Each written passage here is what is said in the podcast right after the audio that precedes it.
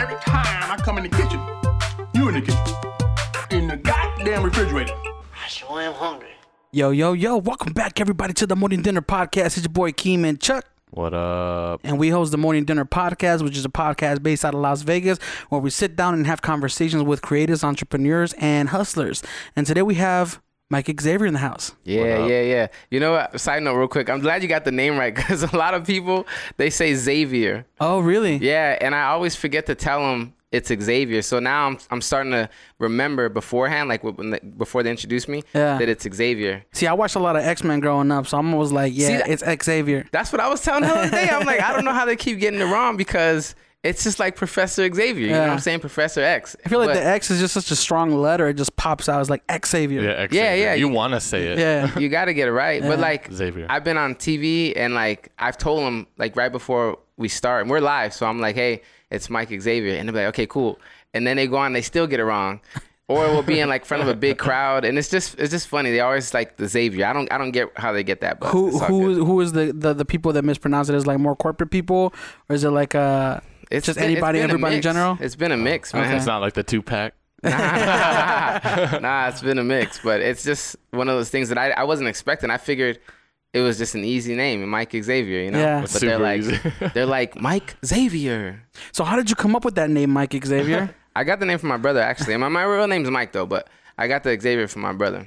okay. It was a big thing on him, and it just made I don't know. I liked it a lot, and then um, I didn't want to be like when I start when I started getting into music again. I wanted something that was just like universal, made sense. It wasn't corny. It wasn't Yeah. like you know the typical whatever. So- Yeah, it's genuine, genuine. Right, man. right, I- I, like that. Uh, so real quick, so people who are tuning into this podcast and may not necessarily know about you, can you tell them real quick who you are and what you do out here? So my name is Mike Xavier, and uh, I'm an artist uh, now in Vegas, but I'm originally from LA, and uh, I just been out here trying to, uh, you know, grind and follow my own dreams, and, and in turn inspire other people to do the same. Because I feel like a lot of people they give up far too early, you know. Yeah. So I was telling somebody earlier today actually that what I try to do is remind people that it's possible by doing what I'm doing. Because at one time I doubted what I was doing. You know what I'm saying? Yeah. But then I, you know, had this conversation with myself, and I just kept, you know, telling myself to keep going or whatever, because I, I started to see the possibilities, and uh, I just realized that in other people following my journey, it's inspired them to to get started. You know what I'm saying? So I try to be that reminder. Sometimes people need a reminder to mm-hmm. keep them going. Right. And so I try to be that reminder for people. That's good. That's good, man. What? How long have you been making music for exactly? I've been making music for a long time, man, since I was in high school. But it's like I stopped making music for a while. Like that's kind of my my story. Is like I stopped making music for a while because I wasn't feeling the music that I was making at the time. Mm. It's funny I always telling the same story when I think about it. But like, what happened was I was making music that other people like. If you like rap or whatever, like you you probably you know they liked it when I was doing it back then. But I wasn't proud of the music. You know what I'm saying? So it's like nowadays I'm all over the place, man. Like I, I'm at I'm you know speaking at schools or performing at schools or performing at galas mm-hmm. or I'm opening at like real hardcore like hip hop shows and stuff like that. And I'm so universal and I'm proud of the music, so I could do it wherever. But back then it was like I had to know that you kind of really liked you know this type of rap or you liked rap or whatever, like you know, and then I would show it to you. But if it was like Wait, for so example, do you mean like it was an in- insecurity in- inside yourself that was like, Yeah, yeah, I need to know people are gonna like my music if I'm gonna perform for them? not like that. I just, I just, I wasn't proud of the music. I wasn't proud to present it like I am now. Uh-huh. So it's like, I mean, I imagine if I if I played it back then, they probably would have liked it, or you know, because it was it was blending in with what everybody else was doing. Right. But like nowadays, you know, I could show it to somebody's mom or somebody's child, and they'll be like, "Oh, I like that," and I'm I'm proud to do that, and I'm willing to. You know what I'm saying? But back then, I wasn't. Like, I wouldn't show it to a an, a t- an eight year old. You Uh-huh. know? Yeah. But now I could. Now I go on TV and I perform, or I'm on wherever. It's just like I'm super universal, and that's because I'm proud of the music. And this, I realized back then something wasn't right, but now I realize like this is how I wanted it to be. you Okay. know? So was that like a challenge at all doing that, or was it just it kind of happened? Uh, I mean, it's a challenge. It was a challenge at first. Yeah, it was tough because what happened was so after I stopped making music, I uh, wasn't doing it for a while. I was making beats still, so I, I had stopped rapping for a while, and I was just making beats. And every once in a while, I kind of like write a rhyme and stuff like that. But um, what happened was I had my son, and then I think, and that's what kind of like made me get back into writing. Like I felt compelled. Like this is my son. I'm an artist. Like that's what people do sometimes. You know, you gotta. That's how I would express myself or make something for him. So I I wrote a song for him, and then um, at first it was hard, man. It took me a while because before I used to make a song like about whatever, you know, like you could be talking about how we're a podcast whatever. Like the chorus and the verses didn't match. You had a chorus mm-hmm. and then the, the the verse was like about whatever. You're just rhyming for no reason and then you have the chorus. You know what I'm Yeah. saying? But nowadays it's like the chorus and the verse, everything matches up. It's all cohesive. It all makes sense. So when I had my son and I and I wrote that first song for him, I realized like I can't write a song about my son and I'm talking about how I just got this new Escalade with the 20s on it and we're rolling with the baby seat in the back. You know what I'm saying? Right. It just didn't really make sense, you know? So it took me a lot longer to write, but then it changed my whole writing style because then I, then after that I was like I stuck to that same style where it's like if I'm going to write a song about being depressed, I'm not going to somewhere in there talk about how I was, you know, happy having a good time and then all of a sudden I'm back to being depressed, you know? It's like mm-hmm. Yeah. everything's about the same thing. That, that's one thing about your music that I've been I've been listening to all day, by the way. And uh, it- there's there's meaning and purpose behind it. Yeah. There's a message behind every song that you put that I've that I've heard. Um, I have never haven't necessarily heard a song from you that's like, oh, I got this, or oh, I'm, I'm badass because this. You know, it's Right, always right. it's you're always speaking about an issue, Right. uh, a past experience, or a dilemma that you might be going through. Um, what I mean, was it the birth of your son that kind of real that made you realize you needed to have purpose in your music? Nah, I, I think so. Way back when, um, when I when I started thinking about writing music again, um, even when I was when I was doing music back then, I liked the music more that I could relate to. Because I always used to listen to Pac and Biggie and like all these artists, but like my favorite songs were the songs that made me feel like I was going, like they were going through what I was going through. You know what I'm saying?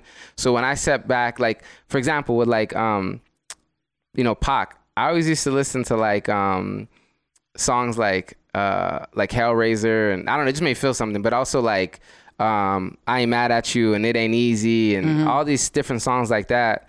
Um where it's like I, I could kind of relate to what they were going through. And like Dear Mama, you know, like I, I remember I used to always play that song for my mom. And I used to be like, this is way, way, way back in the day, but it's like, this is when you had to wait for it to come on on the radio, you know what I'm saying? so I was like, wait. And then I, it's kind of crazy because I remember the specific time where we were in the car, the old bucket car, you know what I'm saying? But the song came on and I was like, yo, mom, this song is for you, you know? So it's like, those were the kind of songs that I really enjoyed, you know? Like, sure, you had songs you got hyped to, but those ones are the ones that I love. So for me, making music, when I felt like I could make music like that, it just made total sense to me. You know what I'm saying? And so um, I was gonna make this project called Something to Relate to, and uh, it was gonna be all songs about like just things, life or breakups or being depressed, whatever. Um, it never came out. I never ended, ended up doing it, but the, all the songs were just about something. You know, it's just about life. Mm-hmm.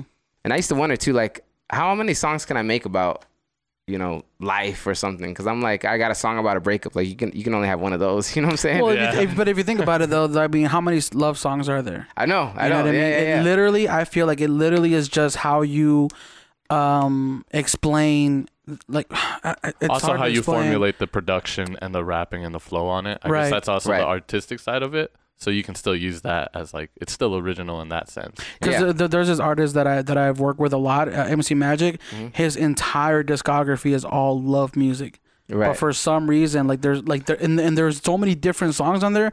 But I feel like even though every song's about love, I feel like there's so many bangers. You know what I mean? Like there's so not bangers, but like there's so many songs that I relate to and I love and I love and people grew up with and people take differently. You know what I mean? Because you never know when you write a song how someone's gonna perceive it. You know, Right. like, for you, it might have been oh I just wrote that in 20 minutes. Somebody's gonna be like yo that that I got married to that song. Right, Or right, right. "Oh, that's a song I proposed to or whatever. You know. Right. So- And see, my thing is now, now I realize that because back then when I first started, I used to think like, oh, I guess I could just, I mean, you have a breakup song, then you have a breakup song. But I've written more songs about the same topics, you know, similar, not exactly the same, but just kind of about the same thing. And I mean, I realized that you can have a breakup song about how it's a process. So it's like the one where you miss them, the one where you're like, oh, I, like I left, I'm glad, I'm happy, I'm not with you no more, and you know things like that. One, the one where you're upset. So you have a whole lot of there's a lot of variety that you can put into like making different songs about something that's kind of like a sim- similar subject. You know what I'm saying? Yeah. So I realize that now, and um, Well, even if you if you listen to a song like like the Backstreet Boys or was it Backstreet Boys or NSYNC, the one was that goes bye bye bye. That's NSYNC, yeah, right?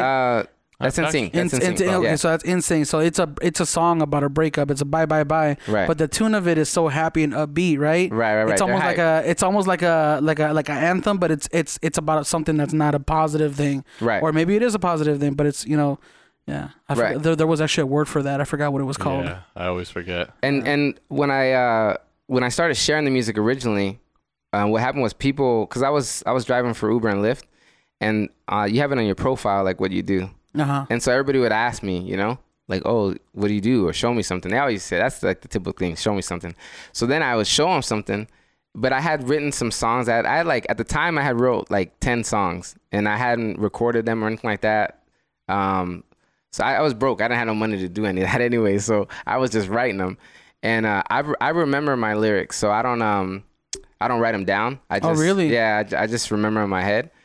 Uh, for a few different reasons, but I've been doing that for so long now. So it's like when I was doing that, I already knew all the songs. So they would be like, uh, you know, show me something, and then I would just ask them how, you know, how do you feel right now? Yeah. You know, are you happy, you depressed, or you, what do you know? What, what do you think about? You know? And So in a way, it's like a freestyle kind of thing.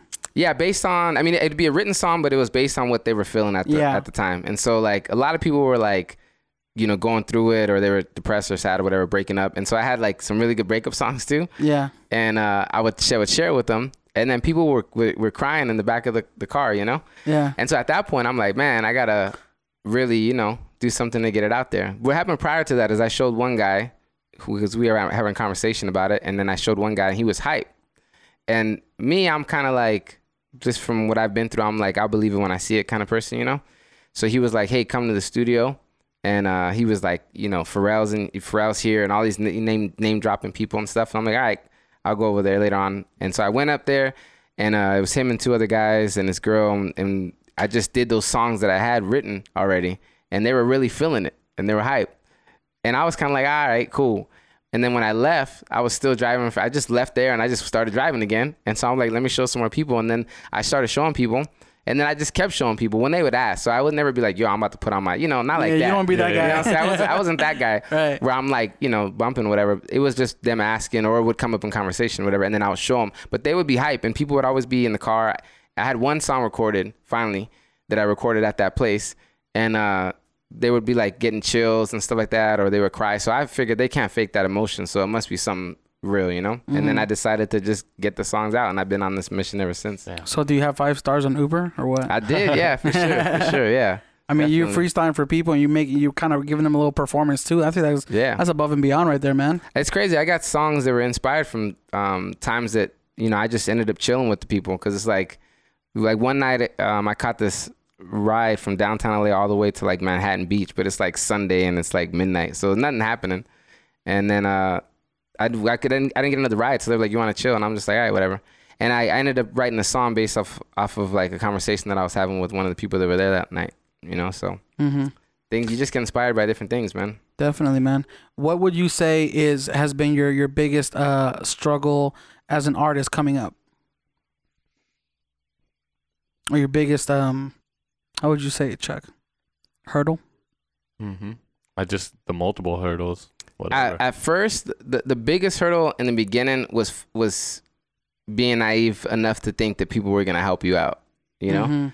so it's like like I went to uh, a studio in the beginning, right? Now I'll, I'll tell you, I'll share the story with you because this is what like flipped the switch for me. And I was like, never again. I'm not rocking with nobody. Like I'm gonna just do my own thing. So I went to the studio to record, and I recorded this song, and um, they were, you know, they were acting like it was all cool. You know what I'm saying? It was all good, whatever. And then I was like, okay, cool. Like uh, the guy who had took me there, he was like, you know, everybody's acting like it's all good or whatever. And then um, when I was like, yo, let me get the song, they were like, yo, we can't give you the song because the dude who brought you here, he owes old boy some money, you know. So then I could get my song, and I was like, Oh. nah, man. Like I was like, all right, cool, whatever, man. And uh, that was it. And then I, I didn't record it. I always was like, I'm gonna get my own equipment. I'm gonna do my own thing. And now I don't like recording with other people. You know, Really? I've always it's been like that for years now. Cause I, I feel like, for one, I want to control my my content, and I just don't like having people in possession of my music. You know what I'm saying? So I'm Mhm. very very like really tight with that. Cause like that just rubbed me the wrong way, and Wait, I so felt they like so they try to hustle you? Well, they they were just like I mean they acted all good, but then when it came time to like give me the work that I had put in, Uh-huh. like the song, they were like, "Nah, we can't," because you you know he owes them some money. That's crazy. He, who owes who? Who had the guy that brought me to the studio, Yeah. and Oh, everybody was acting like it was all good. You know, and Yeah. he was cool, and I and it was all cool. They were saying, "Yeah, it's cool. Don't trip. It's all good. It's all good. You family, whatever." And I'm like, "All right." So then I was thinking it's cool, you know. Yeah. And so then I was like, "All right, let me um." Let me get a, a, a tr- the track. The, I mean, it wasn't even fully recorded. It was just like a demo. You know what I'm saying? Yeah. I was like, let me get the demo. And they were like, nah, man, I, want to give it to you, but you know, he owes him some money, blah, blah, blah. yeah, And man. so I, I'm I like, want to give it to you, Damn, but that's Yeah. shady. So then I was like, man, forget that. I ain't, I'm not recording with nobody no more. dang. So you so you record all your music on your own? Yeah. Do you I've, mix only, I've only done a couple songs that I did with Zach, my friend Zach Gray. Um, uh, we did, I think, two songs together. Oh, let's talk about that because you just put out a song called Streetlights with Zach. Yeah. How did that song come about? So, so here's what happened, right? So I met Zach. I mean, a couple, like two years more, maybe more than that, uh, two years ago or whatever, at a show, a little house concert, and I thought he was dope. So then I was like, "Yo," um, we just talked, and I was like, "Man," um, then I seen him like.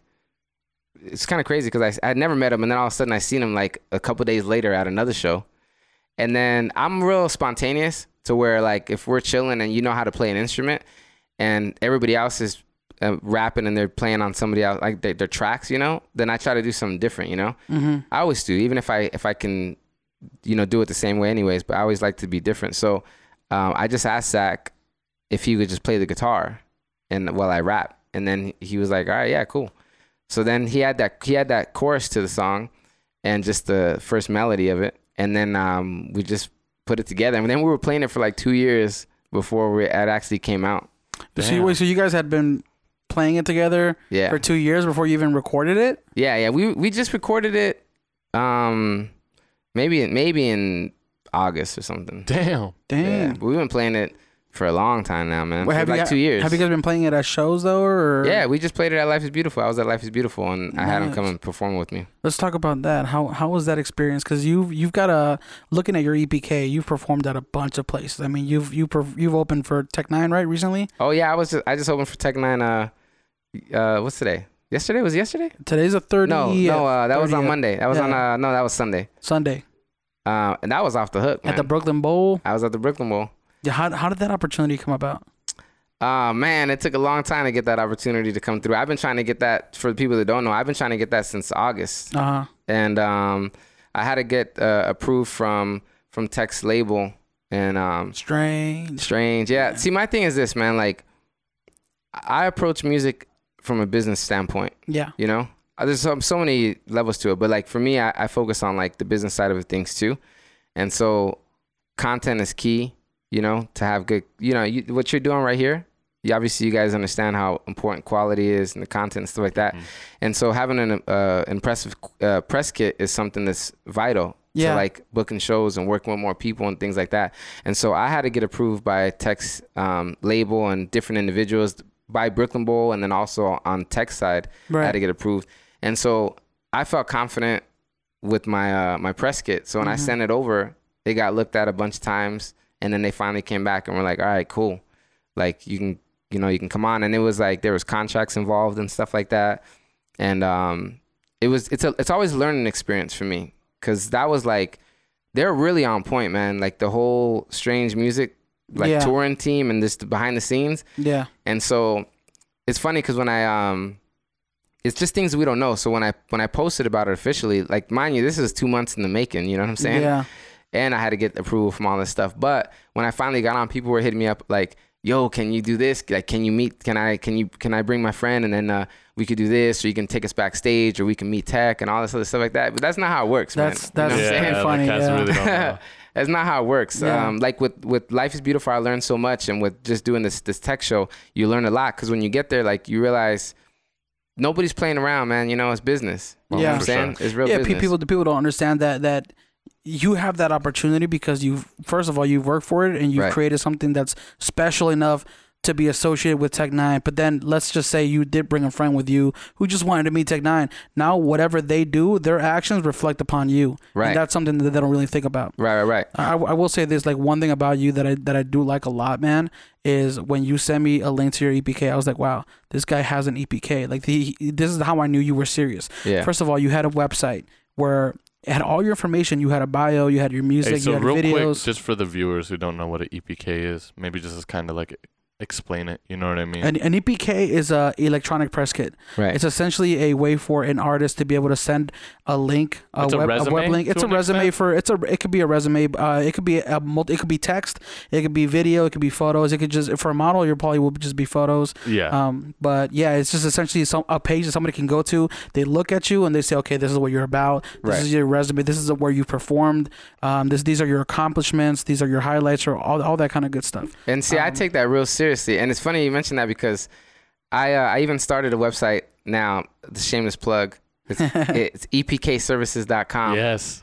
because a lot of people ask me about it. And not only that, like it's funny now because like at first it was just like the local artists that were asking me about how to make a, a press kit, at EPK. Some people don't even know what EPK is, like you, Yeah. you mentioned. But uh, and so for me now, I got people that are like in Nashville and like just all of you know different parts of the country Yeah. that um are hitting me up from the website. there's and big I'm, I'm- artists yeah. who need it. Oh yeah, for sure. And I'm I'm building press kits for people now. You know, so like that's one way to help that that I fund my music is like um, helping other artists. Like I built websites for artists, and I've been doing consulting too, where I'll sit down and I'll talk with people. And honestly, man, I wish I had somebody that would have PR, would have given me that opportunity to begin with, because I wasted a lot of time going through trial and error. And so now I know a lot of things that if I just sat down with another artist who's trying to make it, I could just give them so much information that's just vital within an hour that'll just save you time, man. Right. You know what I'm saying? So the when you when you ask me for my press kit, and I I, I do that often because I, I get asked for that a lot. Oh, you know? real, real talk. I only asked you for a short bio,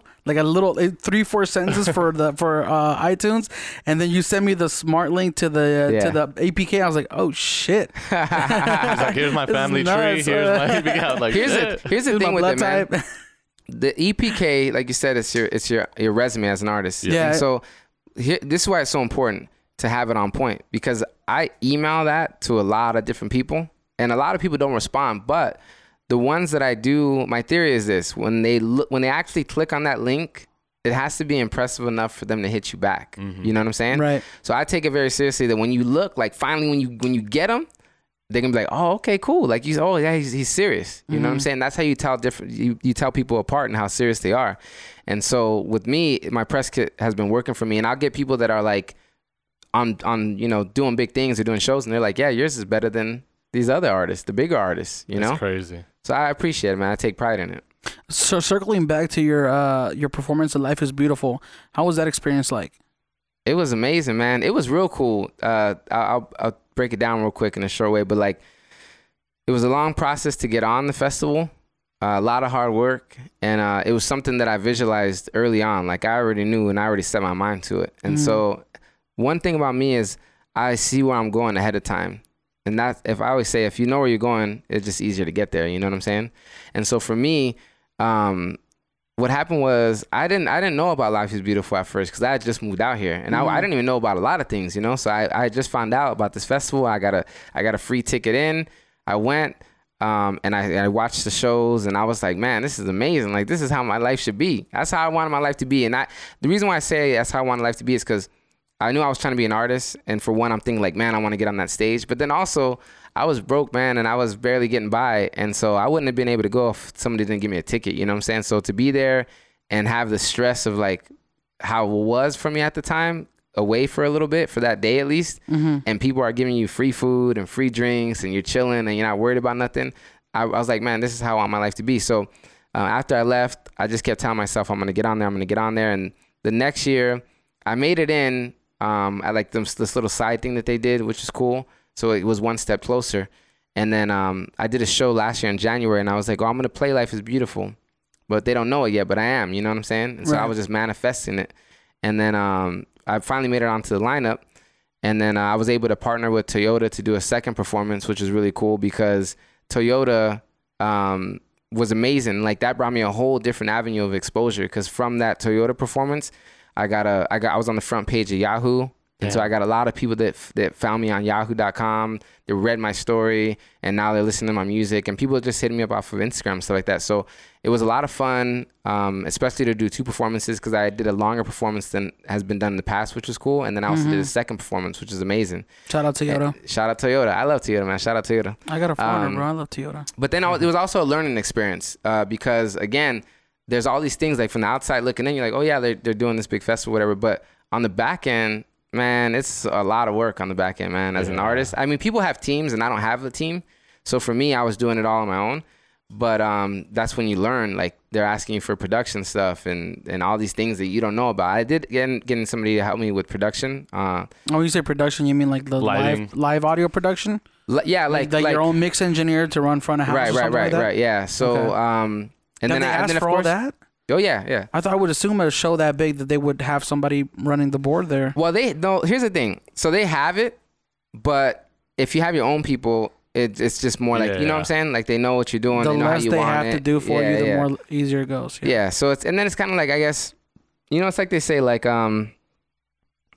I mean, you could bring your own people, and you know that's your people. Like it's gonna be, it's gonna be good. Yeah. It's Right. kind of like stock or whatever versus like you're bringing your own ride in. You know what I'm saying? Or Mhm. whatever. Yeah, I used to work at the uh, the the city of Henderson. Uh, they had a, a Henderson Pavilion, uh, and there was a lot of big acts that would come through, like uh, uh, what Weird Al.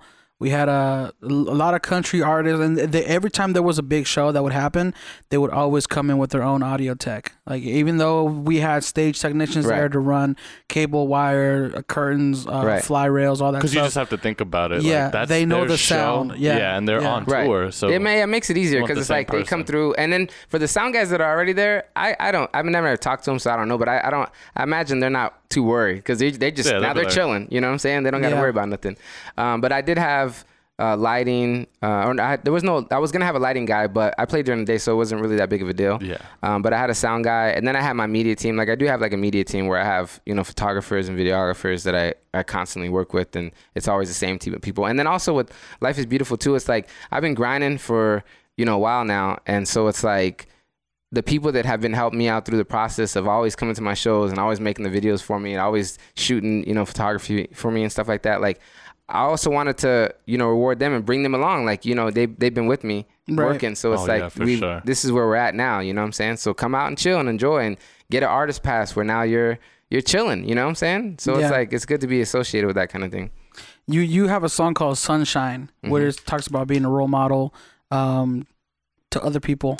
Do you feel that that's something that's lacking in the hip hop industry? Is ta- songs that kind of speak to being a positive role model and having that positivity in your life? Yes, and I think I think it's uh, I mean, there's people out there that say it, but I think what reaches more people, what reaches the masses, is the music. Mm-hmm. You know what I'm saying? And that's just how it works. So it's like what people consume more is the music that you're putting out there that's going on Spotify and iTunes and the music video and stuff like that versus an interview that you did where you were like, yo, tell the kids to stay in school. You know what I'm saying? Like that's really not getting out there. But what you're talking about in the song, that's what's, you know, reaching the masses. So if the fact that I do it on my music, I feel like reaches more people and uh, influences more people. And um, some people have recently, you know, called me a role model and stuff like that, and that's like, that's cool, you know, because like, I have my son and my my nephews and people that are around me that like, I just I want to be able to be an influence on them, and then also it's like it works for everybody else too. You know what I'm saying? Like I'm talking like some I did a show the other day, and um, this girl was like asking me if I can come talk to her uh, her elementary uh, school students. You know what I'm saying? And that's for me. That's just like talking to my son. So it's all good. I could do that too. You know what I mean? You Right. know what I'm saying? And then I I was at a college career day um, like two weeks ago, and I hosted a workshop, and I was a keynote speaker. And these are teenagers. You know what I'm saying? So it's real. I'm I'm able to talk to to whomever and just kind of uplift or whatever I got to do. You uh you it kind of circles back to the whole um in your EPK you have a you you have a you have a part where you mention backing up your words with actions. Yeah. Uh how how have you managed to to to fulfill that? oh, I, you're talking about uh, on my uh, bio, right? Mhm.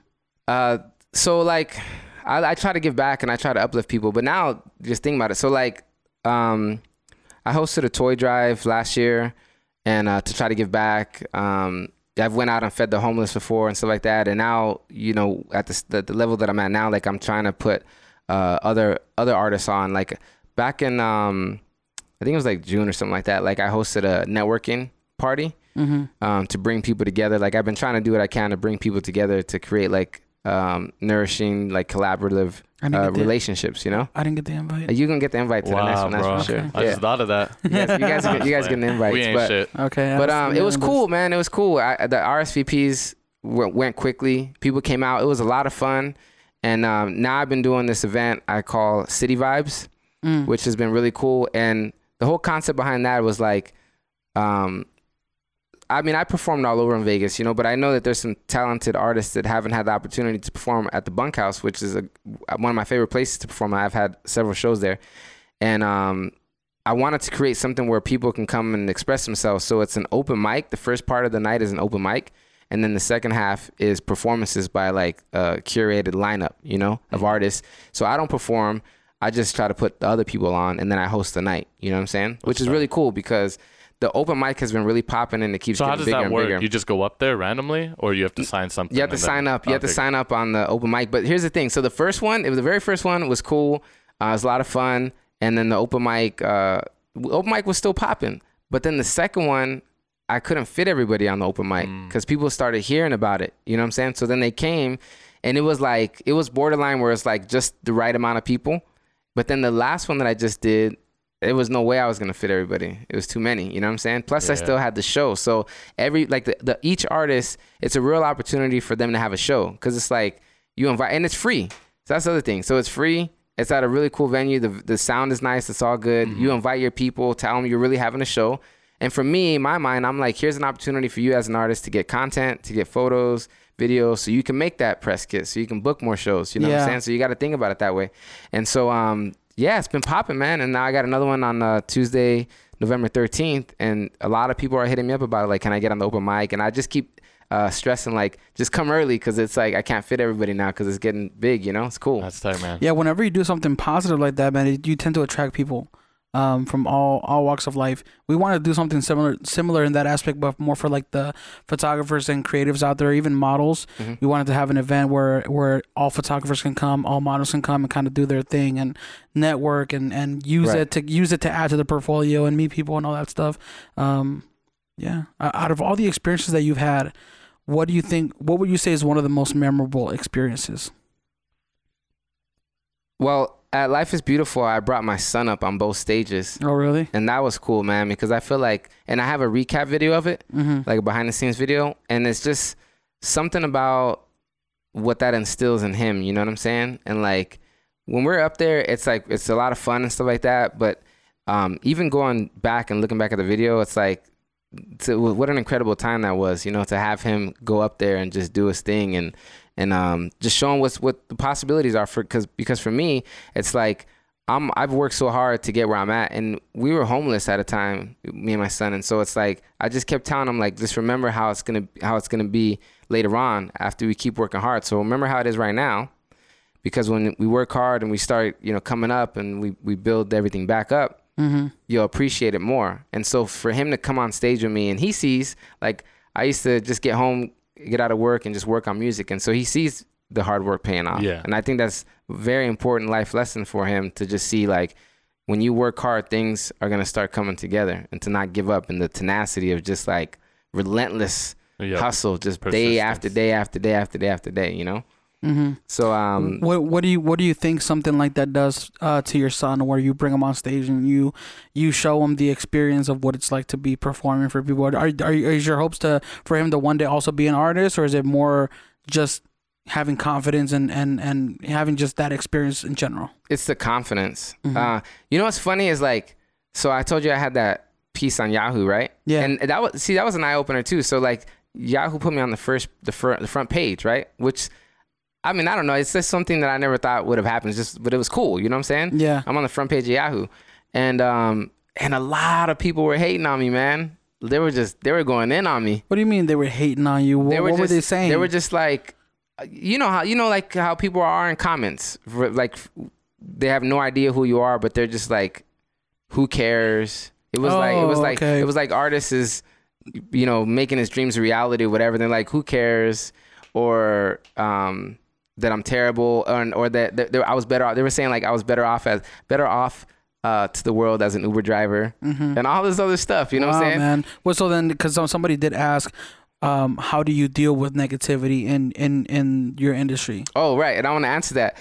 Uh, but what you were saying is like um, my son. So somebody was like, "Oh yeah, he's teaching his son to be a, a rapper. Great job." You know what I'm saying? Mm-hmm. And so to me, it's like you, obviously you're small minded because you have no idea of what the behind the scenes are, man. It's like for me, I'm trying to instill in my son that he could accomplish anything. I don't I don't doesn't I don't care about him being an artist. He could be whatever he wants to be. That's what I'm trying to show him. You know? I just want him to see that if you work hard, you could be anything you want. Yep. And the reason why I have him perform, and I don't even have him perform, he wants to perform. And the reason why that's important is because I'm not, that's nothing that's forced. It's just him wanting to do that. But really, and I always say this is that public speaking, people fear that more than death, you know? So I always figure like, if I can build that confidence in him to go out and want to do that, then he can accomplish, he can, he can, uh, get past any obstacles in life if he has that kind of confidence. So it's not that about is being crazy, an artist. huh? That is Yeah, crazy how super how, how public speaking is one of the biggest like Yeah. fears over death. Yeah, over death. And I Um, mean, that's that that's just speaks from volumes. studies and all kind of stuff like that, where Yeah. people are like, nah, they just don't want to do it. They rather die, literally. You know what I'm saying? But um, it's like my son has that confidence to go out and do that, and that's what it's about. It's not about him being an artist. It's just about him believing in believing in himself and knowing that he could do whatever he wants to do. And then as far as like um, dealing with uh, like negative, like negativity, I Mm-hmm. Yeah. guess you said. Um, I just brushed it off, man. Like those people were going in on me on Yahoo. You know what I'm saying? They were like, it was it was an eye opening experience actually because you know I get I, I get a lot of love uh, of uh, from people on social media and stuff like that, and then I'm sure that there's some sort of like envious, you know, jealousy or animosity from people who don't speak about it, but you could feel that vibe Mhm. towards me. You know what I'm saying?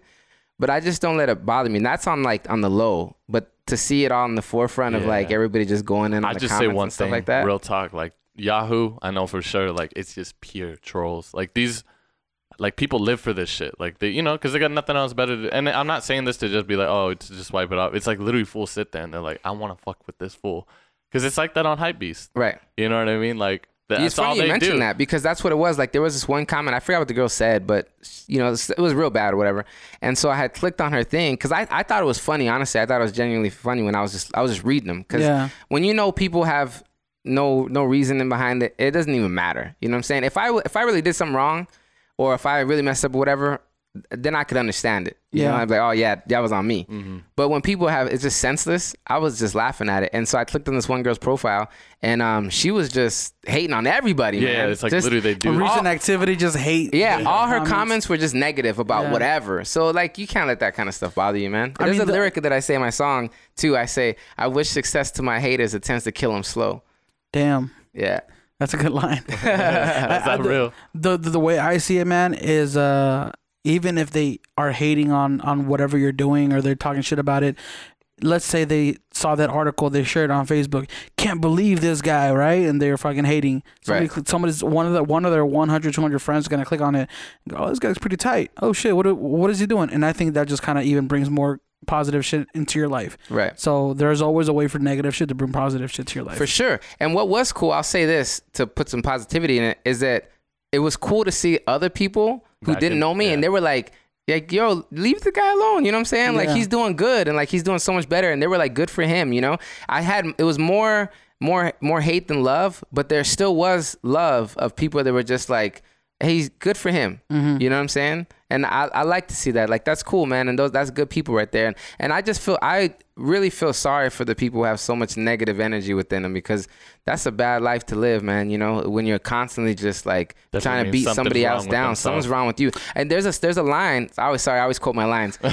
but there's um a line in the song that I have complaining where I said, "You only hate me because you hate you. That's a bad issue."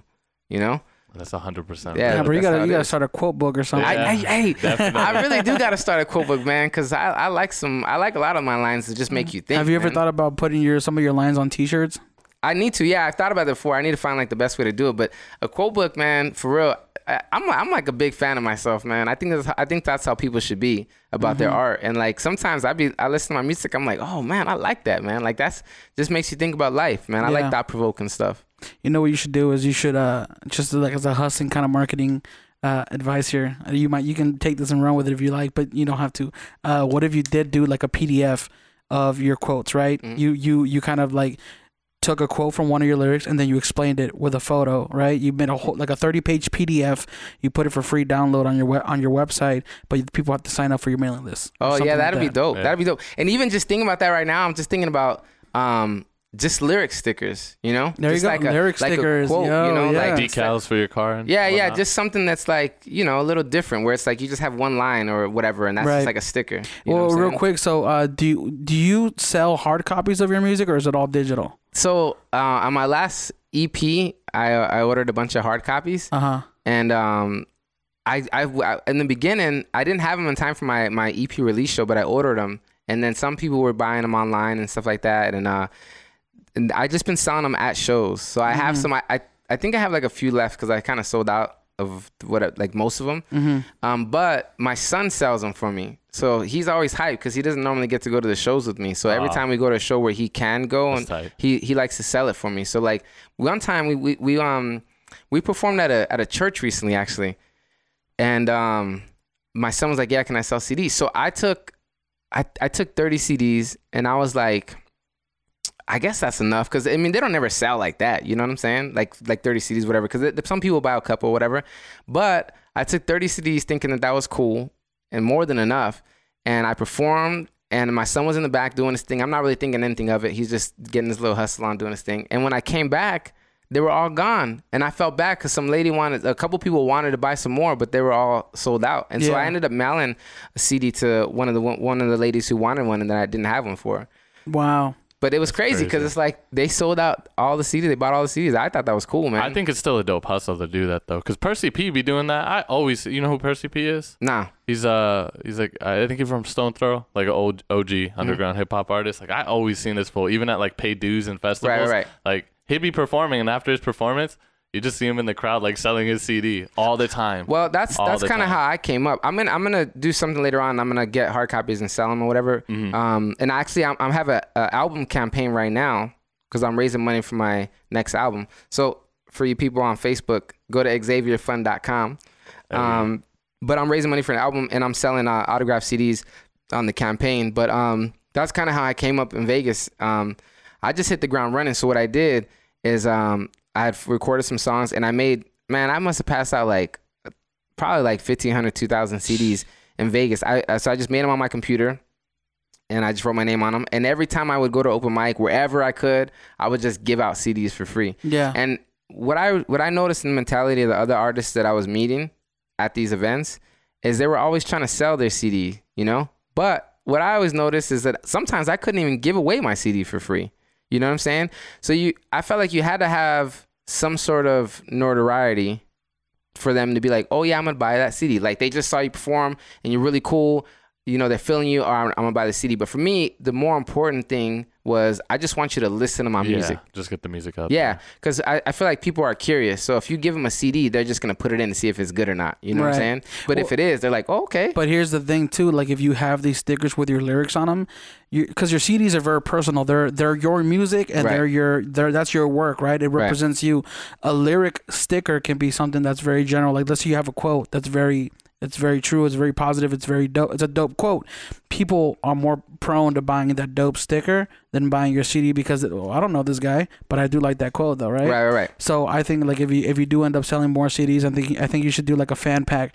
We have a poster with quotes or something, or like a sticker, and kind of make it a whole little bundle, man. What do you guys think of posters? We were having this conversation today. Oh, I that's- was thinking about merch ideas. Do people still like posters? yes, one hundred percent. Do people still like posters? One hundred percent. Um, I I guess like this is the whole thing, the exclus exclusivity of it, Yeah. making it very exclusive. Don't just make a thousand of them or a hundred thousand of them. Make fifty of them signed and make them really nice. And then people would be like, "Whoa, like this is fucking tight." I don't know, man. Like like MC Magic, when I go to his shows, he always has two different posters, and he's got thousands of each one. However, he does like a fan pack thing. Damn, MC Hat Magic is a different monster. You supposed to bro. MC Ham- No, I said MC Magic is a different monster, bro. Bro, Like, yeah, but but uh, that just goes to show that people do buy posters still. Like he'll do like a whole bundle where it's like his CD, his CD, true. his That's uh, two CDs, a poster, and something else for like a bundle of like thirty dollars or something like that. And People, on, people on here are saying they like posters. I guess maybe I'll make some posters. I'm posters. telling you, man. do it, man. Yeah. Overnight prints. We'll do, Yeah. we'll, we'll do a morning dinner poster. Yeah, I have to, I have to get some posters, Exclusive man. run. And I noticed like um at some of these shows that I perform at, they have uh the artists sign the posters and stuff like that. So maybe I can have one poster cool like for my own, you know, uh keeping or whatever. Mm-hmm. Uh is like have people that come to the show, you know, sign the poster or something like that. That'd be cool. But um yeah, man, there's so many different ideas of like how I can Oh, for sure. you know the merch. I was thinking about different merch ideas Vinyl? today. Yeah. Vinyl's, it's ex- vinyl's expensive, expensive, but man. damn. But I mean, people ask me for it, but it's like, it's just expensive. So I gotta like, like I think to like, I don't know. I was looking at one side or whatever, and it was like it was like two thousand dollars for like a hundred or something like that. Yeah. 150. It was just a lot, you know. yeah, it's a lot, and Damn, it takes two- time too. It takes like a month. It was it was it was something. It was like a low number, but it was like in the you know two thousand for like not a lot. And I was like, Yeah. man, that's that's a lot of money to to put out there. Yeah, Yeah, I say definitely like when when, when the time comes and, and you feel ready and you feel like it's gonna be in high demand or you know Right. for sure. Um, you spoke earlier about how you kind of felt jaded through the whole collaborating with other people as far as the studio aspect came to it. And now you record your own music. Are you more ex- exclusive to collaborations now, or do you collaborate with? Do you look for collaborations with other people, or do you are you kind of just doing your own thing? Here's the thing with collaborations. A lot of people hit me up for them, but I'm just so busy, man, and I'm trying to I'm trying to get this music out that I have that I just don't have the time, you know? Like I got a lot of shows, I do everything by myself, and I have a whole album that I'm trying to get out right now Uh-huh. that I have so much work to do. So honestly, like with that one with Zach, I mean, we've been doing that for two years. You know what I'm saying? Right. So that was like I- on my on my Spotify, I only have um, two people that are like features or whatever. One's my man Camden West, which is a song we've been doing for two years. Mm-hmm. So that was real quick. He came to the house, recorded real quick, bam, done. Zach, we've been doing that for two years too. So that, I mean, that's the only two. But besides that, I'm just always so busy, man. And uh, I feel like with where I'm, with, with what I'm trying to do right now, like I, I got to prior, prioritize on like this is what I need to to get done first. And then you know when I have the opportunity, if it really works, cool. But it's just I'm so busy, man. So could I kind of ask like what what's what's the goal right now? Like what are you pushing for? Well, right now, I mean, I got it all mapped out, and it's it's. I'm sure for like some people, um, it may be hard to understand because they don't know how it is right now. But like some people will hit me up and be like, "Hey, can you do a show with me? You know, next next month, or can you do this?" But I got shows going into next year. You know what I'm saying? That are already mapped out way ahead of time, and I got this project that I'm trying to do. So I have like a whole six month plan.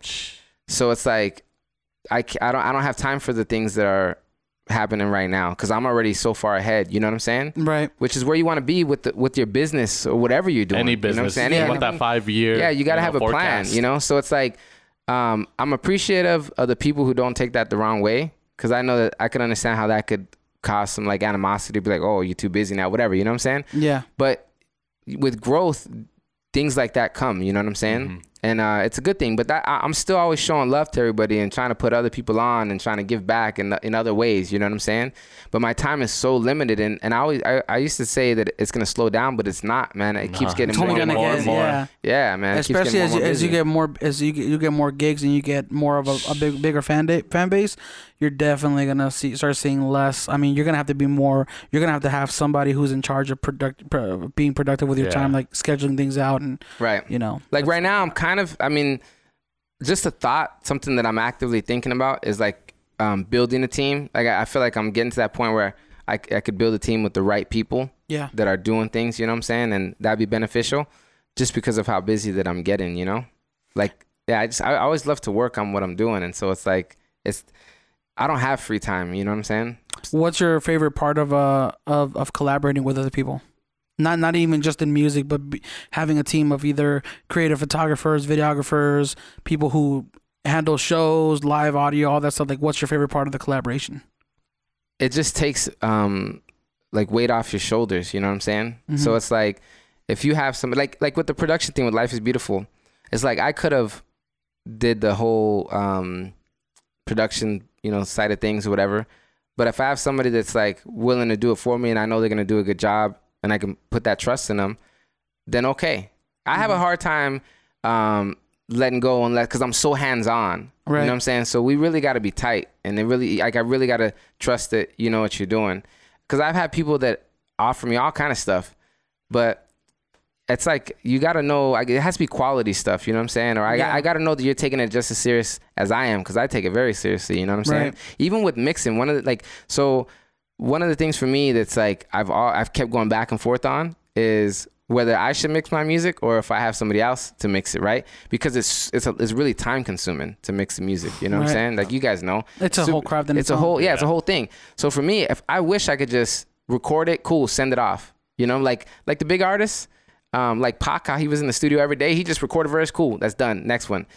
But I can't do that because like I try to have my music mixed by other people or, or just experiment with that It's not. and I realized it's just as good as I could have did, or it's not as good as I could have did because they're I noticed things that they're not um, caring to like I would because it's my own music. You know what Right. I'm saying? So then I'm I'm just right back to square one where it's like I I just got to put the time in to do it. You know? Damn. That's One hundred crazy. percent. Like I, I do agree with that. No one, no one will ever care about your your music and your work as much as you do, or they, they won't take it as seriously as you do because it's yours, right? Uh, but I also do feel that one of the one of the uh, uh, one of the most important key elements of being a successful person is knowing how to delegate. Delegate. Oh yeah, yeah, Yeah. yeah, for sure. And, and I, I used Because to you be, can never do everything yourself. no, no, no. Yeah, you can't, man. And I used to be a manager, and I know I know how to delegate well Mm-hmm. If I had the right people to delegate to. Yeah. Mm-hmm. You're still trying to find those yeah, people. because then if not, you're in that position where it's like, it's like, what's the word? I might as well do it myself. Yeah, because Yeah. you're doing extra work. You're Right, like handling right. his work and your work. So it's like, oh, Right. I could have just like I do right now. I do all my stuff. So it's like I do all my graphics, like that streetlights uh, cover. That's I made man. that. You know what I'm saying? Like I mean, I I make most main, mainly all my covers and stuff like that, and I mix all my music and stuff like that. So it's like it's just a lot of work that I do, but at the same time, it helps you learn a lot, man. Oh, for sure. Because then it makes it easier to know somebody's doing what they're supposed to be doing, and that they're they know what they're talking about. Right. You know what I'm saying? Like now, I had people approach me like about being a manager. Like in, back in the day when I first was getting started, you just, they just they're hyping you up. But now I'm I mean I know all the stuff that's going on, so you can't really come hype me up and say like, oh yeah, Mike, like I'm gonna be a manager and I could do this and this and that. You're gonna give me that because nah, that's not how it it all. works. yeah, you know what I'm saying? Wait, so you don't have a manager right now? I don't have anybody, man. That's just me. Okay. That's, I don't have a booking agent. I, I mean I do all this stuff by myself. You know? That's Mm-hmm. crazy. So I, I was just gonna ask too. Uh, do you want to be on a label in the future? Do you want to do your own, or what's like the whole deal with that? I have I have mixed feelings about that, man. And um because I feel like it's real risky, you know what I'm saying? And uh I'm confident that I could do it on my own, you know? Yeah. And and for me, here's the thing, like you can make a living out of music. I don't think it's hard to make a living out of music on your own, you know, putting the work in. You know what I'm saying? Like Mhm. touring, doing shows, stuff like that. Like you can get to that point. But what people think on the the outside looking in is like you got to be like this multi-millionaire making all this money doing all this stuff like you don't got to do that no, you know no, what i'm saying no, not at all. Yeah. it depends on your what you your mean- luxuries. Are. I mean, dude, no, Right. even even go into like there are some people uh who don't have that big of a they have a hundred thousand followers. They they don't have five point six million and they're living their entire they're paying their mortgage. Yeah, they have chilling. a house, they have a car, like they're touring. They there's people who don't have they don't need to make millions to survive and be able to make a living out of it. You know what I mean? And it also goes down to expenses too. Like you know, Right.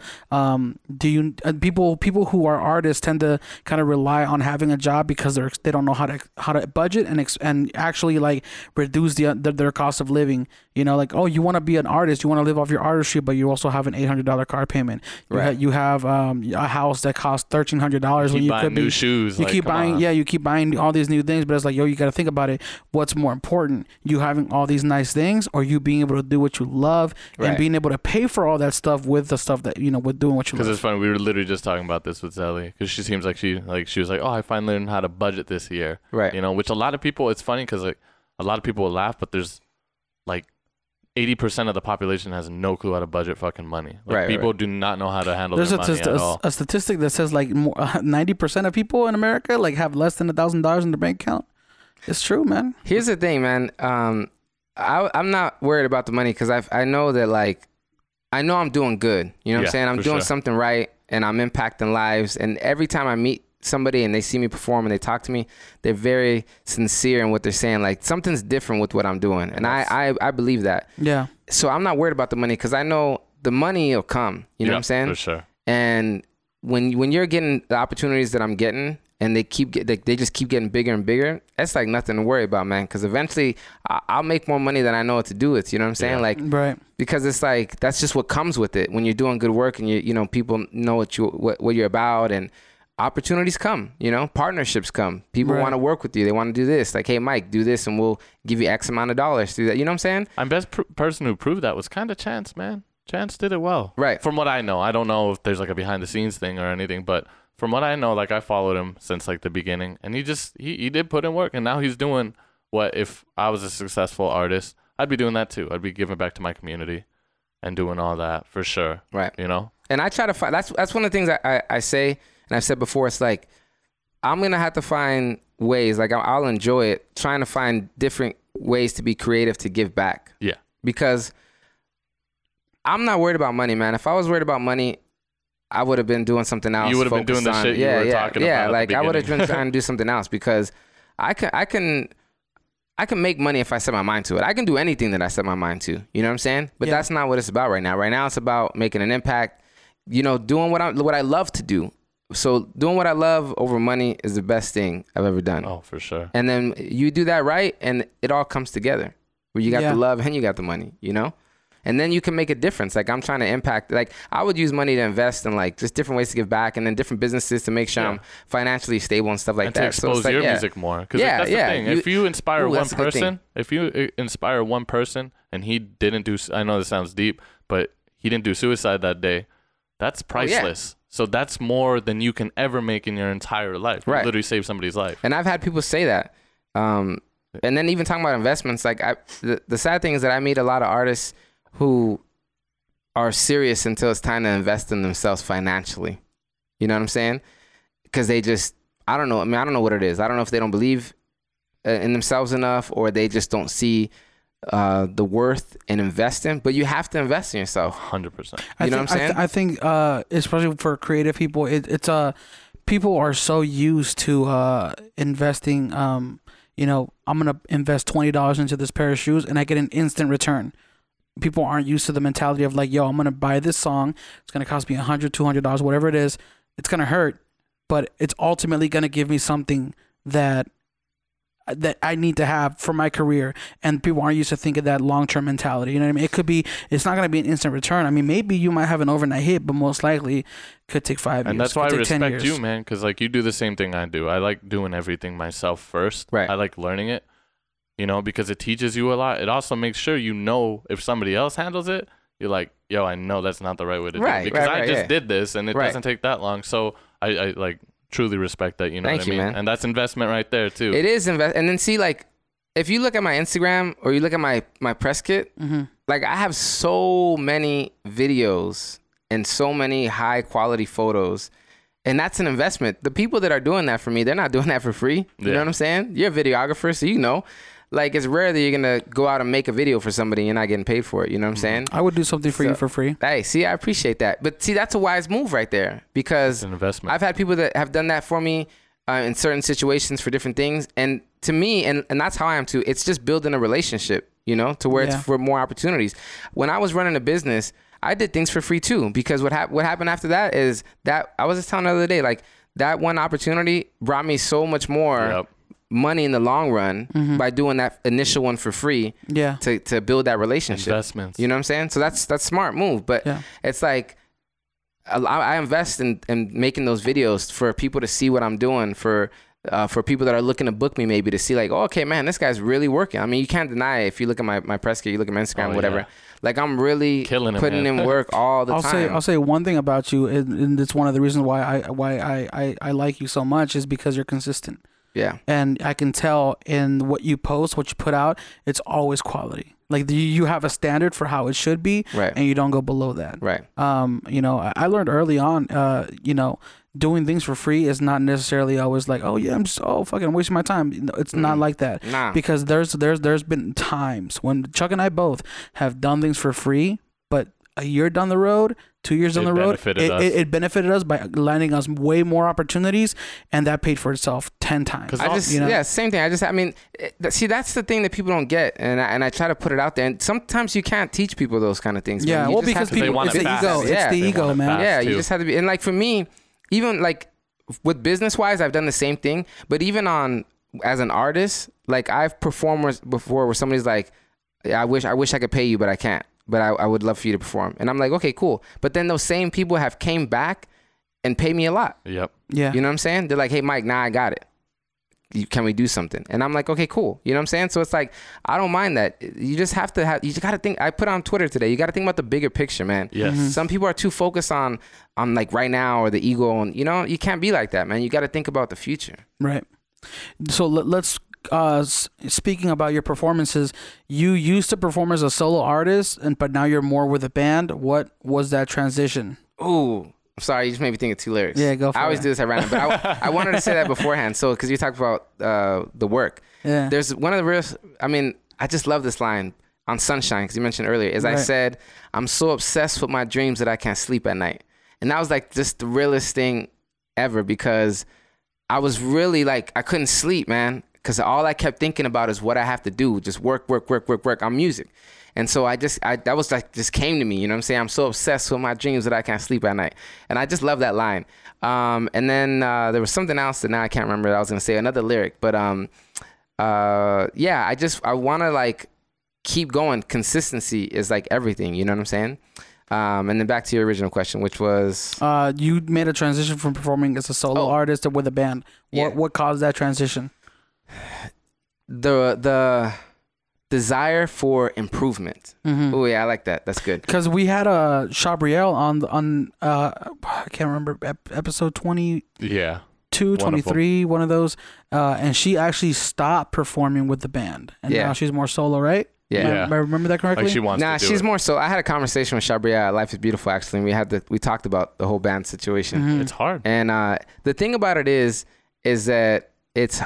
I mean, I got a good group of guys who are grinding, and I mean that they that's what they do. You know what I'm saying? So shout out to the Nora movement. We got to tag them on that later, but Shout out Um, to them. so they they're always grinding, and, and you need to you need to work with people that are like that. But then at the same time, like it's it's very difficult. And in Shabriel's um, case, and I don't know all the specifics, but just from watching who she's played with in the past, you have a group of very talented individuals that all have lives and are grown and they got responsibilities. And so it's it's hard to keep a group like that together because everybody has a different life. Yeah. whereas i got a group of younger guys who like this is all they want to do right now. They don't have the kids. They don't ah. have the wife or you know the husband at home or anything like that. They're just like we just want to play you know what i'm saying? Yeah. and so it works well. But it i'll admit it's very difficult to get everybody at a, at a place at the same time to get the schedules Oh, for right and sure, stuff like that like even setting up like rehearsals it's difficult because you got different i mean even with, with the guys it's like you have different schedules for everybody you know what i'm saying but the guys are, are very committed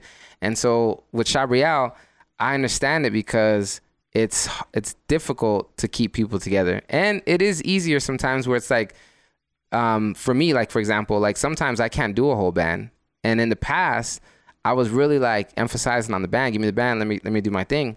Um, but I'm sure without me knowing, I was losing opportunities too because people are like, "Nah, Mike comes with the band, and we can't have a band for this show." All right. You know what I'm saying?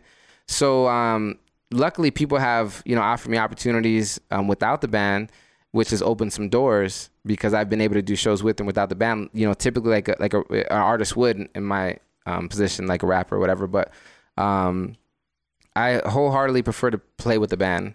I will say this too is uh and it might just be the genre of, of hip hop.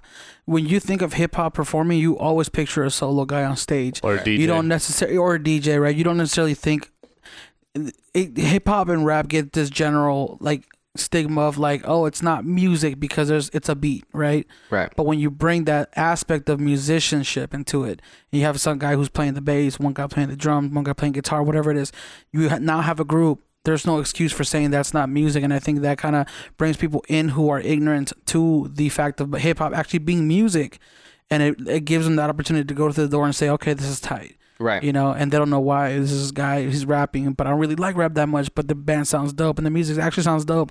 And Right. the whole time they're listening to you and getting to know your lyrics and getting to know you. You know, that brings that brings it opens the doors for more people because it's like it's lively and they're feeling it. Yeah. And um, initially, I, I just wanted to enhance my performance. You know what I'm saying? So for me, that's what it was about. It's like you always got to dream bigger. You know what I'm saying? So Yeah. for me, it was like, okay, I got a DJ, but I want I want something more. You know what I'm saying? I want to like get out there and perform live, like how you see these big artists and these these stadiums are performing and stuff like that. And so I wanted to do like that.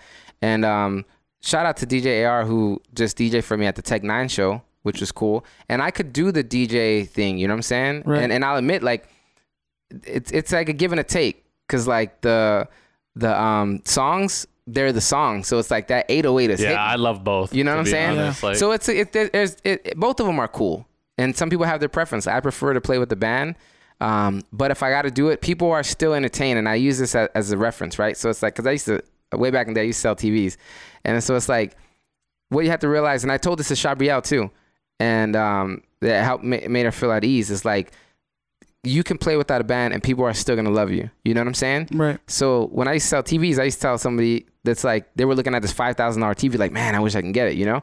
But it's like really, we're here right now. We got a five thousand dollar TV, we got a twenty five hundred, and you have them side by side. So obviously you're gonna look at the tw- the five thousand dollar TV and be like, yeah, that's the one. But when you take home this twenty five hundred dollar TV that's still a nice TV, you're gonna be like, cool. Like I came up, you're still gonna get the compliments. People are still gonna be like, hey, I like your TV. Yeah. So it's like when they people when people see me perform with just me and a DJ, they still show me a lot of love. I, I, I've- got so many comments and so much love from the Tech N9ne show, and it was just me and DJ AR. But mm-hmm. then when I'm with the band, they still show me love. So it doesn't matter. You know what I'm saying? Yeah. We have our preference. You're still putting on a great show if you if you take it seriously. You know? Man, that's so tight. Cause like the one thing I, I feel like with uh live bands for me, why I'm a little strict with them, is the sound. It has to be fucking superb because I want to hear everybody's like musical. What is it like their instrument? Mhm. Like being able to play their instrument at their best. Because I went to a Black Milk show. Mhm. Yeah, oh, I I, love- opened for Black Milk. Oh, damn! I was there. Oh, you were there? yeah. Yeah. Wait, wait. At Beauty Bar. Nah, that was a long Never time ago. I just opened for Black Milk at the Bunkhouse. Oh, dope. Yeah. Nice. That's, that's one of the guys who like he's him and like you know oh no. Shout they out put Black me Milk. on. Yeah, hip-hop. shout out Black Milk.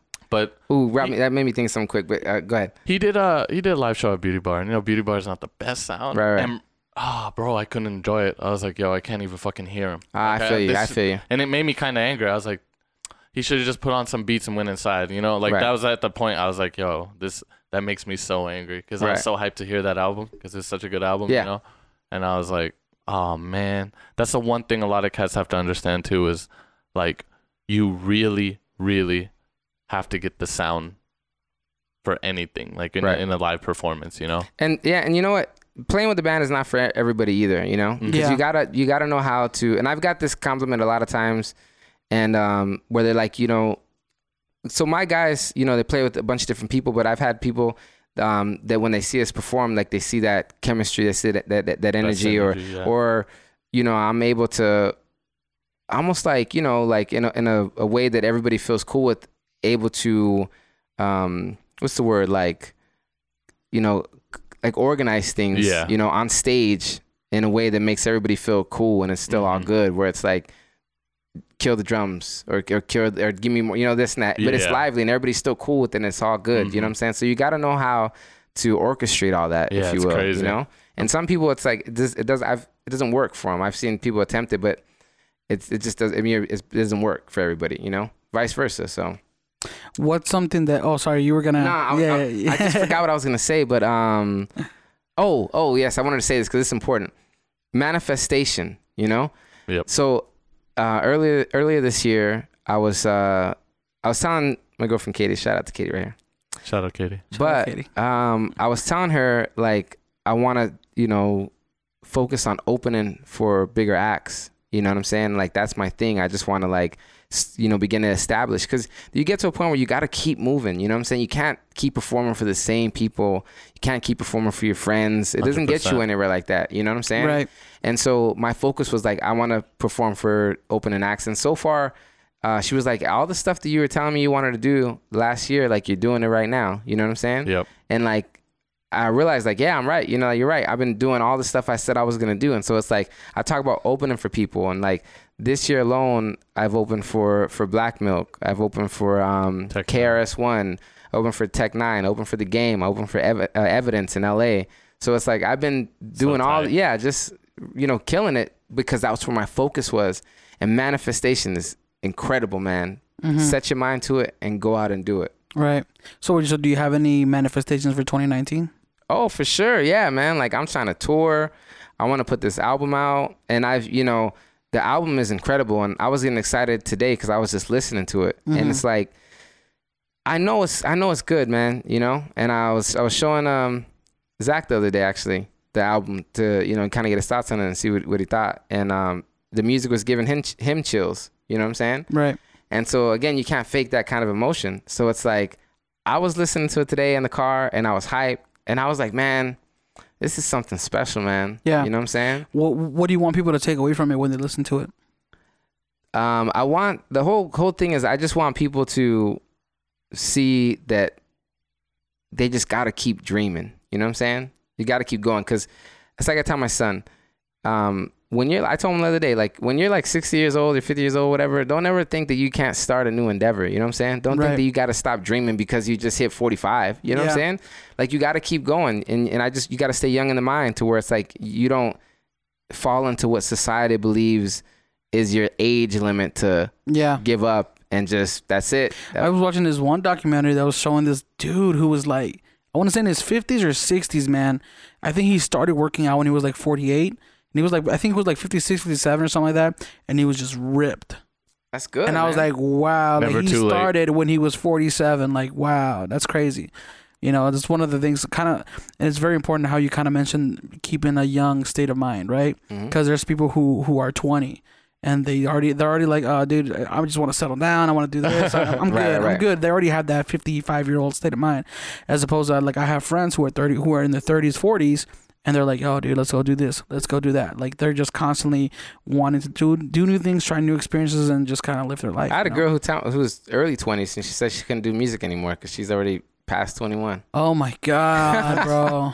Yeah. You know, so it's like, Yo, yeah, how man. old? How old was uh? Who's that rapper, man? Uh, not Waka Flocka. Was it? Was it one of one of these rappers who does like mumble rapper trap music? They're, they're like in their thirties, bro. No, no, no. Oh. These rappers are like they're in their thirties. Like they were, they've been doing shit since they're since their teens. Right. But the music didn't catch that genre didn't catch on until they were 29, 30, 40, 34 Right, like, years old. um, Like Who, uh, 2 Chainz. 2 Chainz. That's what I'm talking yeah, about. 2 Chainz. He was, 2 Chainz I think 36 or something like that. when he made it, like when he, when Yeah. quote unquote like He, made like it as a- rebranded yeah. and did all this stuff. Man, here's the thing, man. Um, it's possible, man. We put our own limitations on on ourselves. So if you're like, if you're too young to do something like here, okay, check this out, right? So I was at House of Blues. Um, I think it was last week, and I was doing the workshop and keynote speaking and stuff like that. And so after I was finished, um, you know, a bunch of a bunch of these teenagers were like, they wanted to talk to me, you know what I'm saying, and ask me questions and stuff like that, which I thought was really cool. But there was this one kid who was, he was like, man, Mike, uh, I'm 17 and I can't perform anywhere because he's a DJ. He's like, I can't perform anywhere, and so he's like, what what do I do, you know? And um, I was like, man, you know what? Keep working right now. Work hard right now. G- you ha- Just have that patience because you can't do anything about your age to get into these places. Man. But what you can do is you could keep working right now. Because so by the time you're 21, you're gonna be like killing it. You know what I'm saying? And I told him, listen, this is what you do. This is what I recommended to him. I said, um, start doing your mixes. Make sure your your your skills are on point, and build up your following right now with all these kids that are your age.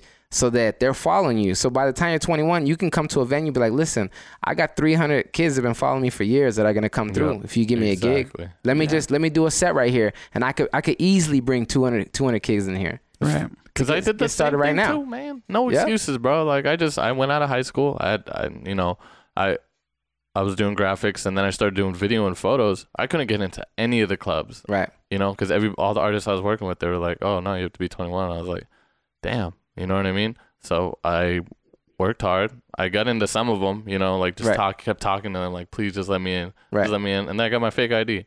I know it's not the best thing to say, but You gotta set your, you You gotta, gotta- set you your gotta mind up for stuff. success, Yeah. man. And that's what I was telling these, these these kids the other day. It's like you gotta set your mind for anybody, really. You gotta set your mind up for success because our mentality, people's mentality these days, is what stops them. It's not that you're not capable of it. It's that you mentally put these crutches on yourself, Yep. and you can't. You just can't do anything.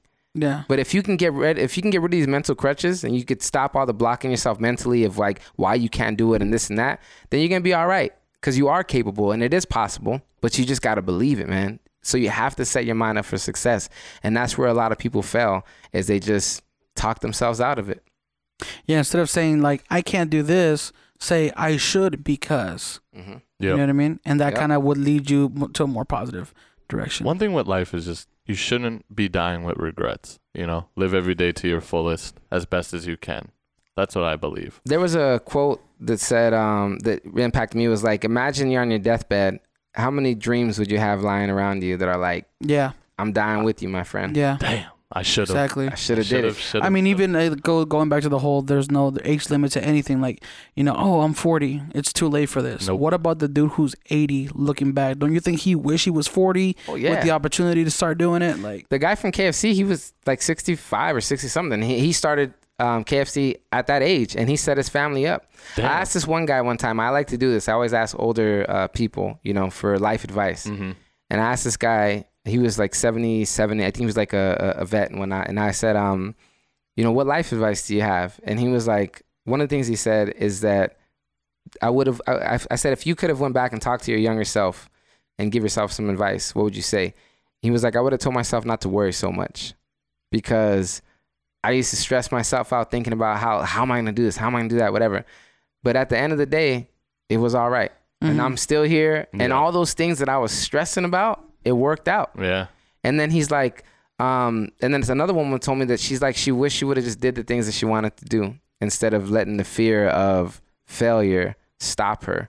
And she said there's so many things that she wanted to do that she was like, nah, it's not gonna work, or "Mm, nah, I probably can't do it, or it's too risky, or whatever. But man, honestly, like that's that's a fear of life for me is like not doing the things that I want to do in life, and then later on, you're like, man, now I'm 60, 70 years old thinking about how I could have did it when I was 30. I could have did it when I was 25. Yeah. I could have did it when I was 45. Imagine you're 65 and you're like, man, you know what? I could have started a business at 45 and right now I'd be good.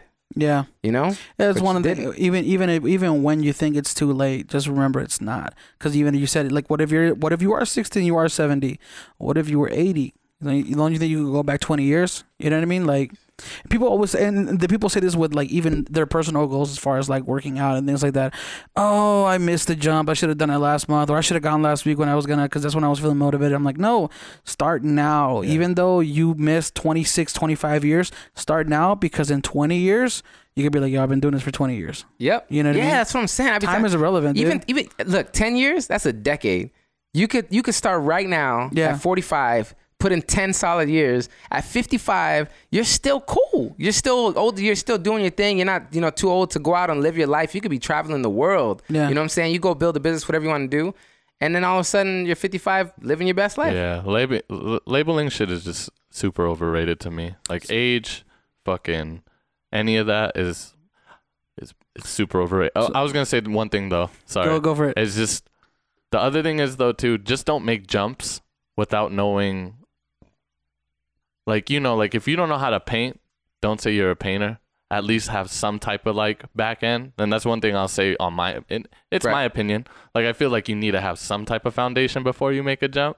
Oh, you mean like like quitting your job and just doing all- doing Yeah, your, like- following your passion full like force? I'm gonna if I quit my job right now and I started making socks.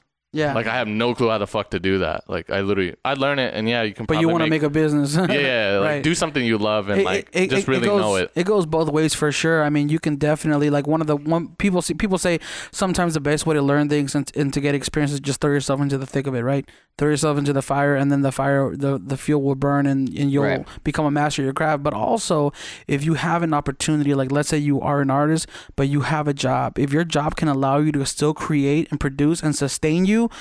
Until you make it or until you feel comfortable. Like let's say, because we we did talk to a financial planner at one point, and he always just say that you always want to have like a six month cushion, save up money, have a six month cushion, and then you know as opposed to just going going uh doing it full force and then having no having no backup plan or no cushion or anything like that so definitely i yeah, feel because I just the one thing that just like, like really like just bothered another me. quote over there Nah, Yeah. I got something that I want to say. yeah. Oh, just real quick. Um, because I just knew somebody, like, you know, I get it. Jumping in the fire is good too, as well. You know, yeah but that I know somebody who put like almost half a million into a restaurant and completely failed, like instantly, like Jeez. month or two in, Mm. done, Wow. like dipped out too. It was like because he borrowed so much money from people, Right. and I'm just like, see, that's the shit. I'm like, all right, you could have, because you Right, could have right, right. murdered it with that type of money for oh sure. yeah, Yeah. yeah. You know, What I was gonna say is, um, I, f- I just I was gonna say it earlier is, uh, investing in that recording equipment, like I did after I got burned that time, was the best thing I ever did, man. right So me believing in myself to be like, man, you know what? Um, I'm gonna make, I'm gonna, I'm gonna invest this money that I that I could really use somewhere else. mm-hmm. I'm gonna put it in this. And like some people won't do that. And it was more than what people like when I say get your content up or whatever, but they won't pay a couple hundred or whatever to get the photos or the videos. They won't do that. I spent, you know, I think at the time like probably like fifteen hundred, two thousand or some whatever to get my little studio, home studio kind of set up or whatever. And that was the best thing I ever did, man. And so like that's what got me here. You know what I'm saying? And and that what what leads me to the next thing I want to say based off of that is people think you need all this big stuff. Like you know what I'm saying? Like you mm-hmm. guys know, you got some cameras, you set your thing up, you don't see the obstacles, you're like, this is what we're gonna do. Some people think they need this big recording studio or production studio, Yeah. or they need to like work with all these producers, whatever. Find a couple tracks, mix, record, get it out there. You just gotta get going. You know what I'm saying? That's the most important thing is to start. People don't start, man. That's what kills it. Right. Yeah, I mean, if we we do have pretty nice equipment when it comes to video, but people also got to remember we've been doing this for yeah. how This is our, this is Right. our, this is our profession though. You yeah. know what I mean? well, it's also a profession, but we also these weren't the cameras we started with. nah. We started with the same cheap T2Is. little cameras Yep. that everybody had. The- you know, whatever you could get your hands on to get yourself work, build yourself to the level where you can afford this kind this kind of stuff. But even yeah. even these microphones, yeah, we can afford to get six hundred dollar microphones and have that you know boom ultra uh, extra boost in quality. But it's also Yeah. like, you know, if you if you budget things and you like for example these microphones are $18 man.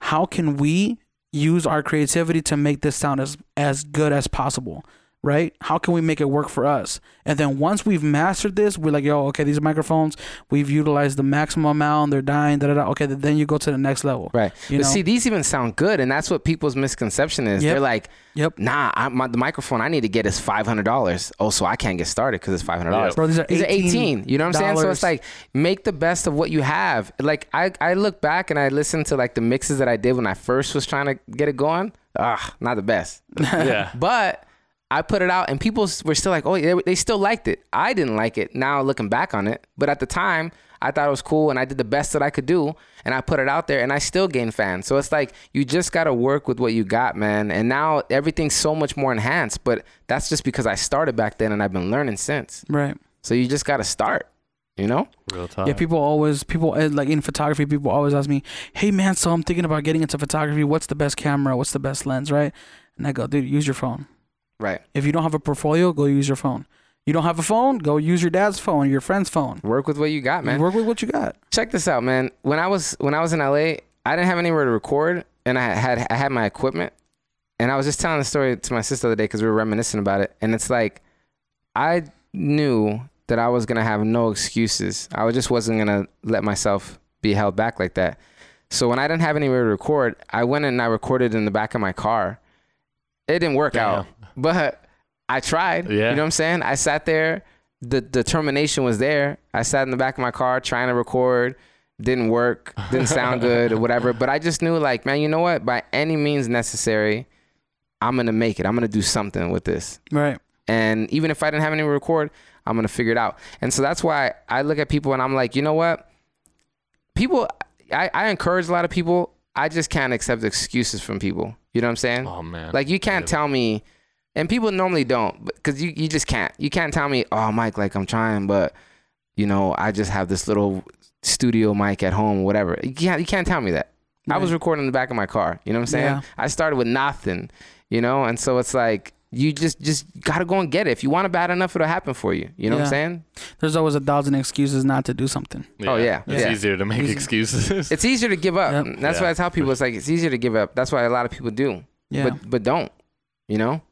I, I I was I said this the other day somebody asked me a question about it. It's like um I I almost you know I almost gave up on the idea of giving an artist, but I didn't and I talked myself back into it and I always had that's one thing that's about me is like I always talk myself back up. And I, I encourage people to do that. Even when you got nobody in your corner, nobody else, when you're literally by yourself, feeling depressed, talk yourself back up. Listen to motivational speeches. That's what helped me out too. I always said go to YouTube. If you're ever feeling down, for whoever's watching, go to YouTube, type in motivational speeches, and that will lift your spirits, man. If you're ever feeling down. But that's what I did. But um, yeah, I just was like, you know what? I'm just gonna keep going, you know. right. And so that's how you, that's how you had to be, man. Let, let's fast 100%. forward to uh the near future, 2019. Here, you're on tour. Who's uh who's who's coming with you? Who, who's on your dream bill? Um, sh- man, who's on my dream bill? I'm trying to tour with J. Cole, man. That'd be cool. Yeah. I'm trying to tour with like, I- I'm I, I think big, you know. Right. So, no, you like, you have to. Yeah, you, got to think big, you know. So it'd be cool to do things like that, um, to where it's like. Also, I want to do festivals. You know, I want to I want to go on a bunch of different festivals and things like that. But it's Not like, just locally, but all over the U.S. Oh yeah, Yeah. like I, it's funny. I was talk- th- this girl hit me up today on Instagram and was like, "You should come to um, South Africa," and was like, "I'm like, yeah, I'm coming to South Africa." You know what I'm Yeah. saying? Let me know who I could contact. Like, how where can I perform at? And she was like, "Yeah, there's um there's a bunch of festivals out here, and I'll, I'll try to find out." You know who or where or whatever. You know what I'm saying? But Yeah. it's like people hit me up from the UK. I mean, South Africa. That was really cool because it's like, yeah, for sure, I'd go out there and do a show. But it's like it's the the fact that people are, are hitting me up like that. Some girls like coming to Iowa today too. But it's like I I feel like it's just these telltale signs that it's coming, man. That you're heading in the right direction. Yeah. When people from all these different places are requesting you, you know, Right. and they don't even know you. I mean, they just see me on social media and they're like, "Yo, come over here, um, perform here." You know what I'm saying? Like that's Yeah. cool, man. But yeah, I want to tour. Um, even if I do my own tour and I'm just grinding it out, going to like all these different spots where I can, and I'm just hustling, trying to get people there, whatever. Um, but ideally, I like to go on um, festivals because I think that's really universal, and you just get a mixed crowd. Okay. Let's see. Uh, one of one of my last questions was going to be um, what what is one of your biggest failures that you look back upon, and and think, uh, how do you how do you look at it? Do you look at it as even though it was a failure, you still gain something from it? Yeah, everything's a lesson, man. Um, I've learned from. I, I I don't even know if I'd call them failures because it's like, it's like you know you if you think about like would you go and change your past? But then I always think like, I'm here because of the past, where I'm at right now, what I've learned. Um, you know, sometimes I guess you can make better decisions, but at the same time, it's like ultimately like because of that, this is you know this now, you know.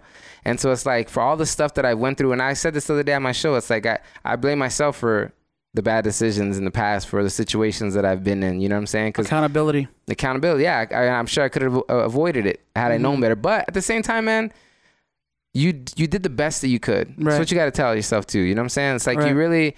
You, you did Or the you- best with you- what you knew at or the you time. or you question you and go, did I do the best that I could have done? right. I think that's one of the things that's kind of lacking is people nowadays are kind of they're very easy to go like, oh well, it didn't happen because this and this happened. Right. And also you have to um you have to like don't beat yourself up either cuz that that'll that'll kill you, man. Is beating yourself up when you did the best that you could. That's the thing. If you know you just you were slipping, that's on you. Mm-hmm. But if you really genuinely did the best that you could, don't beat yourself up about it.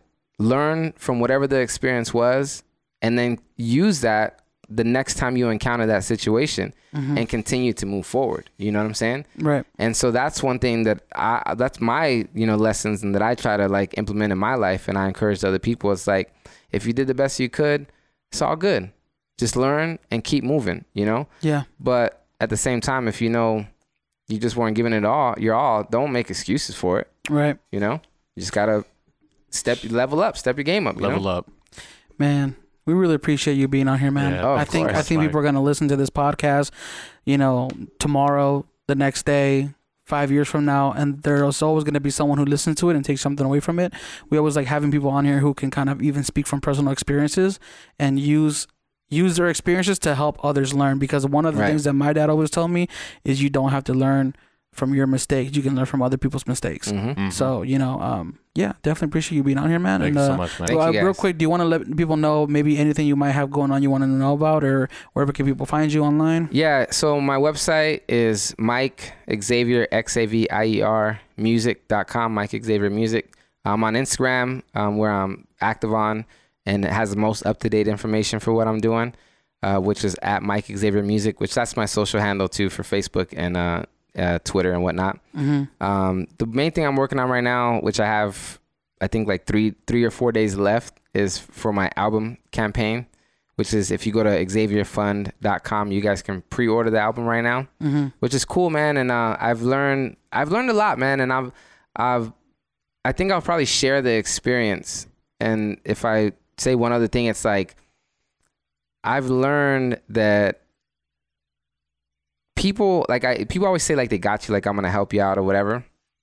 And I have people. It's been a, an incredible learning experience. I've been learning a lot lately. You know, Yeah. doing these festivals, doing you know the, the shows and stuff like that. I've learned a lot. But even um, like trying to raise money, I learned a lot because I hit up a lot of people, a lot of people, and people are like, "Yeah, got you. I'm gonna do it. I'm gonna do it." This is like I've been I've been running this thing for like two months now. Yeah. And now it's about to end. Those same people that were like, "Yep, got you for sure." People that I personally know, people that I've been reaching out to, and I thought I was cool with, won't do it.